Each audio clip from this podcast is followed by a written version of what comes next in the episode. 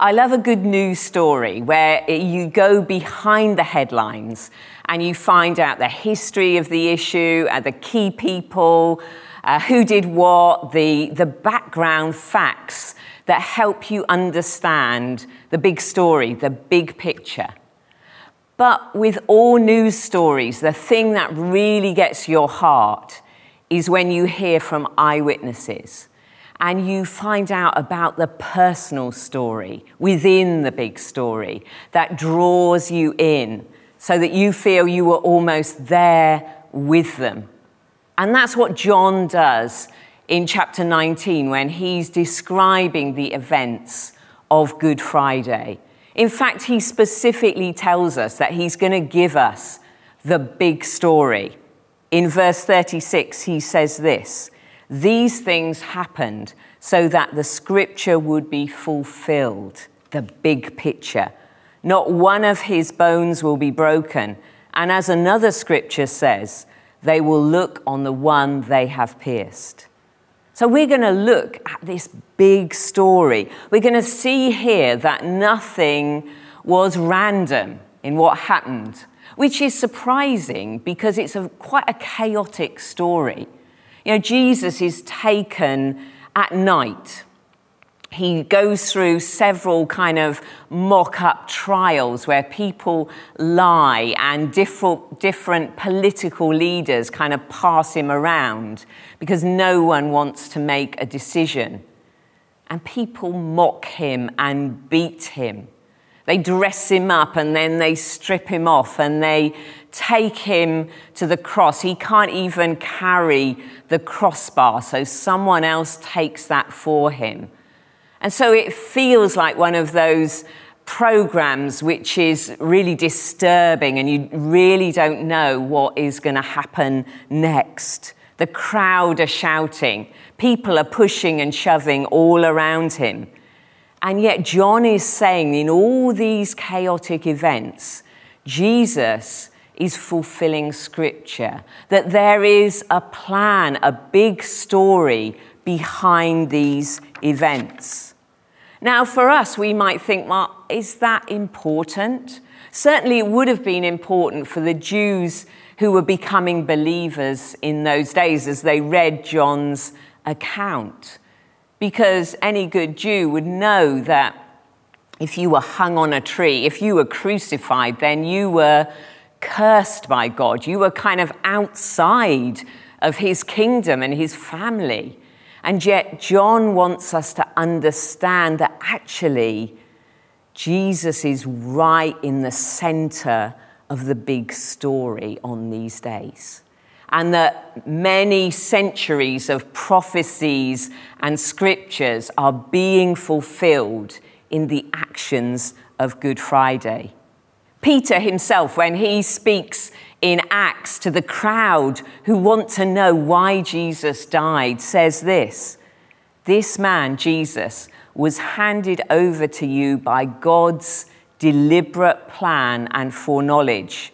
And you, with the help of wicked men, so men were making decisions behind the scenes, put him to death by nailing him to the cross.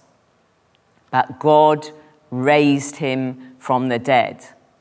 And so John picks up from some Old Testament references, mainly Psalms. He starts with Psalm 22 and weaves this through the account of Jesus' death. Psalm 22 was written by David when he was being uh, persecuted, and it is really dramatic, a bit gruesome as well. He pictures his enemies surrounding him like bulls, like dogs, like uh, lions who are tearing and kind of going after him. He describes being poured out like water, how his tongue is sticking to the roof of his mouth. He's so thirsty. David says, They pierce my hands and feet. This is centuries before crucifixion became the normal form of execution for the Romans. He says, They divide my clothes and cast lots for my garments. And he cries out for God to save him. Psalm 69, you know, talks in the same language about someone so thirsty and yet they give him vinegar to drink to quench his thirst. And John picks up that when Jesus is offered vinegar, when he is thirsty, it's given to him on the branch of a hyssop tree. Again, we might think, well, what's that detail mean? But for Jews in those days, it would immediately take them back to the Passover and the fact that their doorposts were wiped with the blood of the Lamb using a hyssop branch. And so Jesus is here as the perfect Passover sacrifice. Psalm 34 says that for the anointed, not one of his bones would be broken. Whereas normally in crucifixions, the soldiers, after a period of time, they would just break the legs of the people being crucified so that it could all come to a quick end because they would no longer be able to support their body and breathe. But when the soldiers go to do that for Jesus, he's already dead. And they pierce his side instead. Now, I don't want you to think that John, who is an eyewitness, is thinking of all these things as he watches Jesus die. I don't think he was. I think all he was feeling was the terrible sorrow and confusion that his best friend, his leader, was dying. It was only afterwards in resurrection appearances that Jesus explains again, verse by verse, book by book, through going through the Old Testament, just what all these things meant. Jesus, as he goes along the Emmaus Road after he's raised from the dead, explains everything to two of the disciples. And I wonder as they gathered in the upper room and they went over all the details. They picked up these verses and looked again at Psalm 22 and thought, yeah, he fulfilled those scriptures. Isn't this amazing? This is God's big story being worked out in the graphic, horrible details of Good Friday.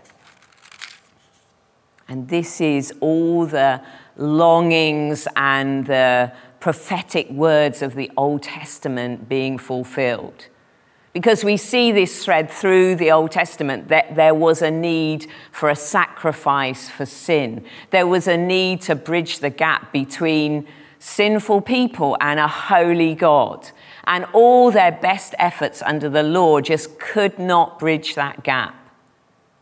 And so here, on Good Friday, we see Jesus, the perfect Passover lamb, the sacrifice that brings this big story to its conclusion, to its fulfillment. Other New Testament writers link the story to Isaiah 53. He was pierced for our transgressions, he was crushed for our iniquities. The punishment that brought us peace was on him and by his wounds we are healed. I would really encourage you today to take a few moments and read Isaiah 53 and Psalm 22 and then John 19 and see how the two just weave together to make up this big story of God's plan to bring us back to Himself.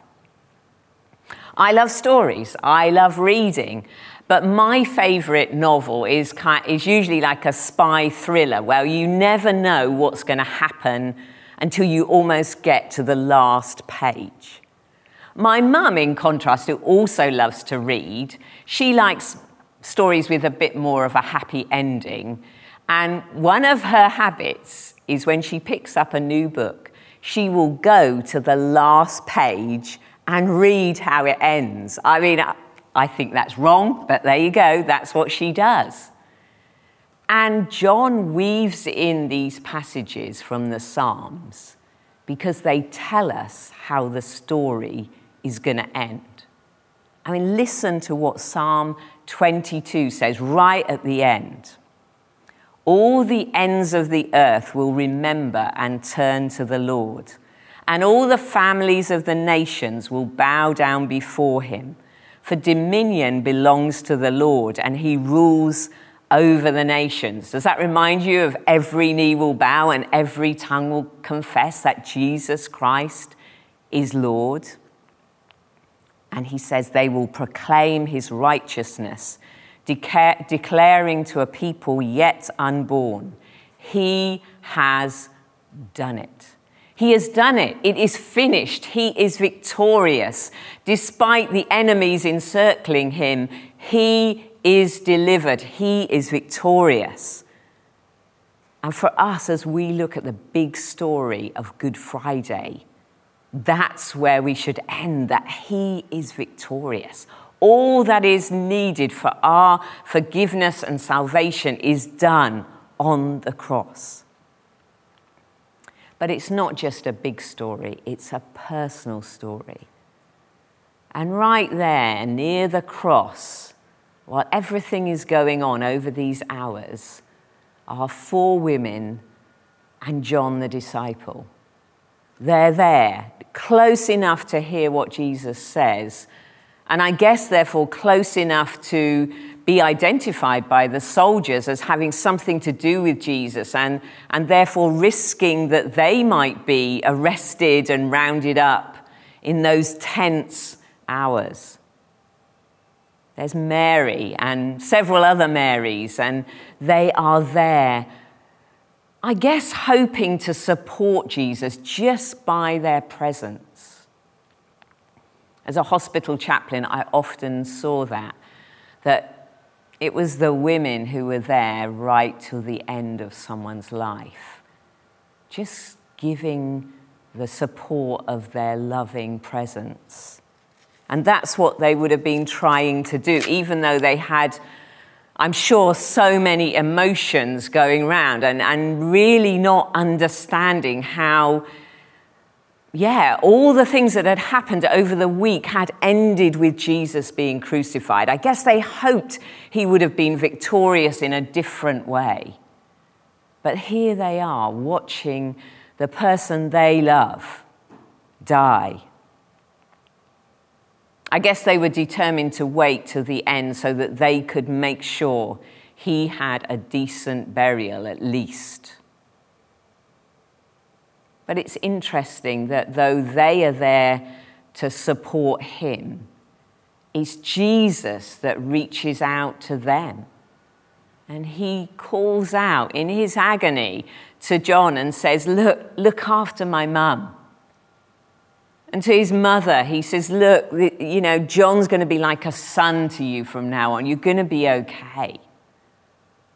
And that's a power, that must have been such a powerful moment for them to know that Jesus calls them by name and reaches out to them in all his suffering. The last words of people are so important, aren't they? And we've had a couple of bereavements in our family, and as brothers and sisters and cousins, yeah, that's what we talked about, you know, those last hours and what did the person say, and was someone with them? And that's been some of the tragedy of this year, hasn't it? That sometimes people, people's last words haven't been recorded. So I know that John and the Marys, these words would have been like burnt into their memory. And they're written for us to feel that we're there with them. I wonder if Jesus is also saying to them, you know, the relationships you have in the family of God are going to be so important going forward. You know, Mary had other sons and daughters. She wasn't going to be destitute, but Jesus is saying those family relationships in the people of God are vital. That's a challenge to us, isn't it? Because we're so tempted to just think of our own blood family. And yet, Jesus is saying, no, if you come into my family, then you must care and support for one another, whatever you face in life. So today, I want us to pause and remember the big story that God has a massive plan for the whole of humanity. That right from the Garden of Eden to this pivotal moment in history, he was working out his purposes. Nothing happened by chance on this day. And Jesus on the cross secured for us eternal salvation, forgiveness from our sin. All we need to do is repent and believe in this big, loving, covenant building story. But let's also remember the people there at the cross. And that this isn't, isn't just a big story, it's a personal story. And I believe that Jesus would look at you today, he would call your name today, and he would say, I love you, I died for you. And you might think, well, yeah, sure, he, he spoke to John and Mary. I mean, that was his best friend and his mother he, he's not going to call me. He doesn't really care about me in any way. You don't know what I've done or what I'm like or who I am. But actually, there's two other people that Jesus interacts with on the cross. I mean, when the soldiers were actually nailing to him to the cross, Jesus said, Father, forgive them. They don't know what they're doing and to the criminal who was crucified next to him, when that criminal reached out to Jesus and asked, in effect, for mercy, Jesus said, Yeah, you're going to be with me in paradise today. There's no one Jesus doesn't look on with love and compassion and mercy and say, Come to me. Come to me, I died for you. This is for you. I know many of us have put our faith in Jesus already, and we know that our sins are forgiven. But I want you to also remember the ending of the big story. When you feel discouraged, remember that Jesus was victorious on the cross. It didn't end with him dying. He was raised to life again, and he sits on the right hand of the Father, and he offers us victory. Uh, his victory is also our victory. And as we look at all he did for us, we can hear those words ringing out again that it is finished. He has done it we share in his victory and eternal life too if we put our trust in him. Let me pray. Lord God, I thank you that you loved the world. You sent your Son into the world, that whoever would believe in him would be forgiven, would be saved, would have the hope of eternal life. Thank you that Jesus laid down his life intentionally for us. That he names and calls each one of us. And he says he loves us and wants us to be part of his family. Amen.